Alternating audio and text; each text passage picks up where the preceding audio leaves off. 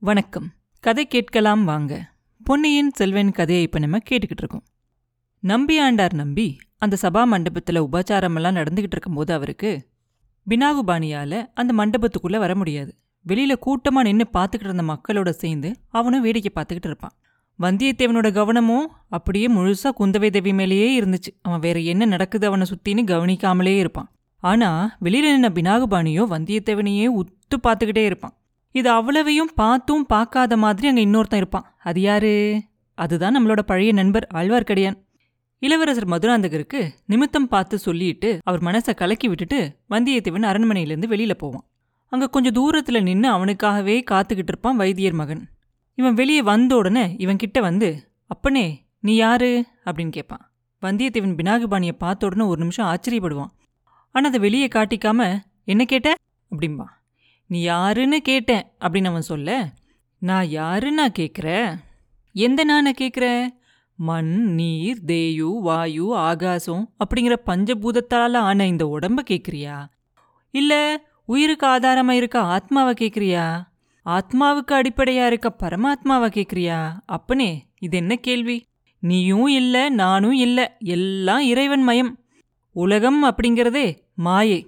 பசு பதி பாசம் இந்த மாதிரியான உண்மையெல்லாம் பத்தி திருநாரையூர் நம்பி மாதிரி பெரியவங்க கிட்ட போய் கேட்டு தெரிஞ்சுக்கோ அப்படின்னு சொல்லிட்டே வந்தியத்தேவன் அரண்மனை வாசல்ல நின்றுகிட்டு இருந்தவன் குதிரை மேல தாவி ஏறுவான். குதிரையை கொஞ்சம் தூரம் வேகமா ஓட்டிக்கிட்டு போவான். அதுக்கப்புறம் வைத்தியர் மகன் பின்னாடி வரானா அப்படிங்கறத தெரிஞ்சுக்கிறதுக்காக மெதுவா திரும்பி பார்ப்பான். அவன் வரல அப்படின்னு தெரிஞ்ச உடனே குதிரையை கொஞ்சம் மெதுவா விட்டுக்கிட்டு போவான். ஆனா வைத்தியர் மகன் அவ்வளோ லேஸ்ல விட்டுருவானா என்ன? வந்தியத்தேவனோட பதிலை கேட்ட உடனே அவனோட சந்தேகம் அவனுக்கு இன்னும் நிச்சயமாயிரும். அதனால போய் காவலர்கள் எல்லாத்தையும் கூட்டிக்கிட்டு வந்தியத்தேவனை தேடிக்கிட்டு போவான். ஒரு நாட்சந்தில அதாவது நாலு வீதிகள் சேர்ற ஒரு இடத்துல போய் வந்தியத்தேவனை நாலா பக்கமும் சூழ்ந்து பிடிச்சிருவாங்க. பிடிச்சிட்டு இவன் தான் ஒற்றன் இவனை சிறைப்பிடிங்க அப்படின்னு கத்துவான். என்னடா அப்பா உனக்கு பைத்தியமா? அப்படின்னு கேட்பான் வந்தியத்தேவன். யாரை பைத்தியமான்னு கேட்குற இந்த உடம்பையா? இதுக்குள்ளே இருக்க உயிரையா?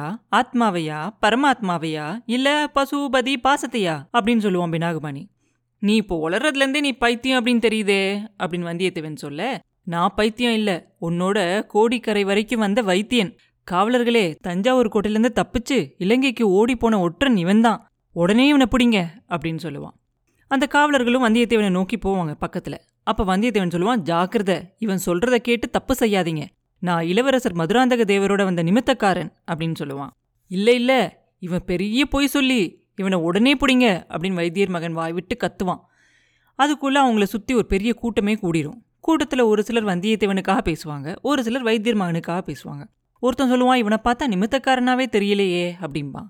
இன்னொருத்தன் சொல்லுவான் ஒற்றனாவும் தெரியலையே அப்படின்னு. நிமித்தக்காரன் இவ்வளோ சின்ன வயசாக இருக்க முடியுமா? அப்படின்னு இன்னொருத்தன் கேட்க ஏன் முடியாது? ஒற்றன் இப்படி குதிரை மேல பகிரங்கமாக வெளியே போவானா? அப்படின்னு இன்னொருத்தன் கேட்பான்.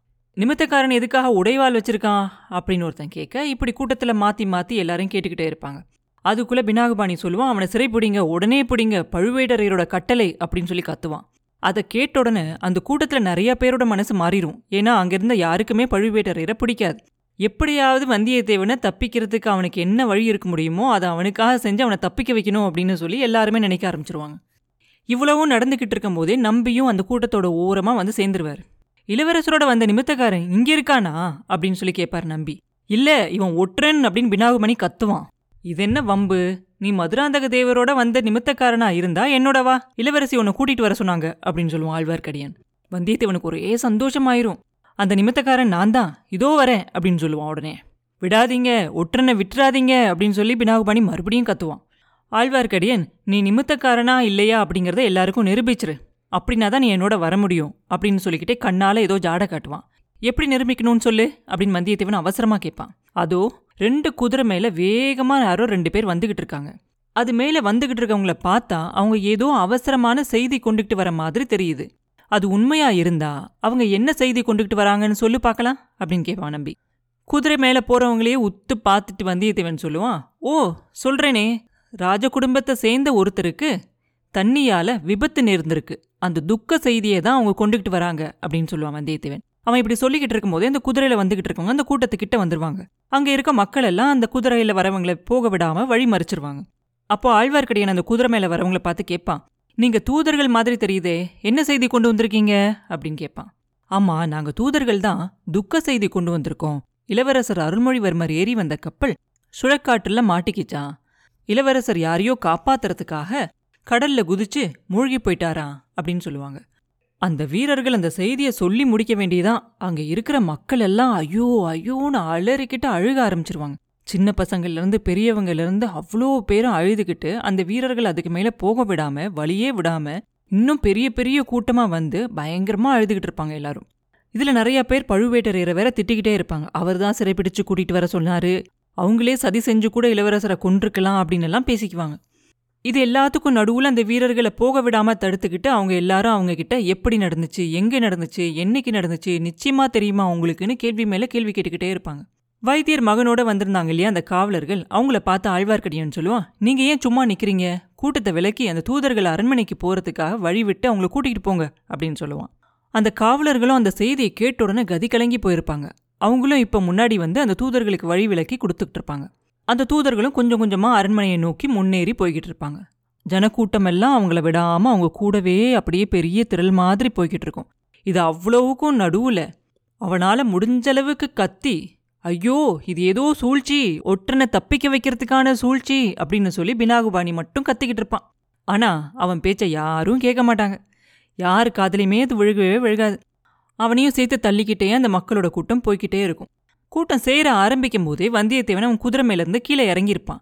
கூட்டம் நகர ஆரம்பிக்கும் போது ஆழ்வார்க்கடியான் அவன் பக்கத்துல வந்து அவன் காதுகிட்ட சொல்லுவான் குதிரையை விட்டுரு அதை அப்புறமா தேடி பிடிச்சிக்கலாம் உடனே என்னோட வா அப்படின்னு சொல்லி அவன் கையை பிடிச்சி கூட்டிகிட்டு போவார் நம்பி. அப்பனே நல்ல சமயத்துல வந்த சமய சஞ்சீவியா வந்து சேர்ந்த இல்லாட்டி என் நிலைமை என்ன ஆயிருக்குமோ தெரியாது அப்படின்னு சொல்லுவான் வந்தியத்தேவன்.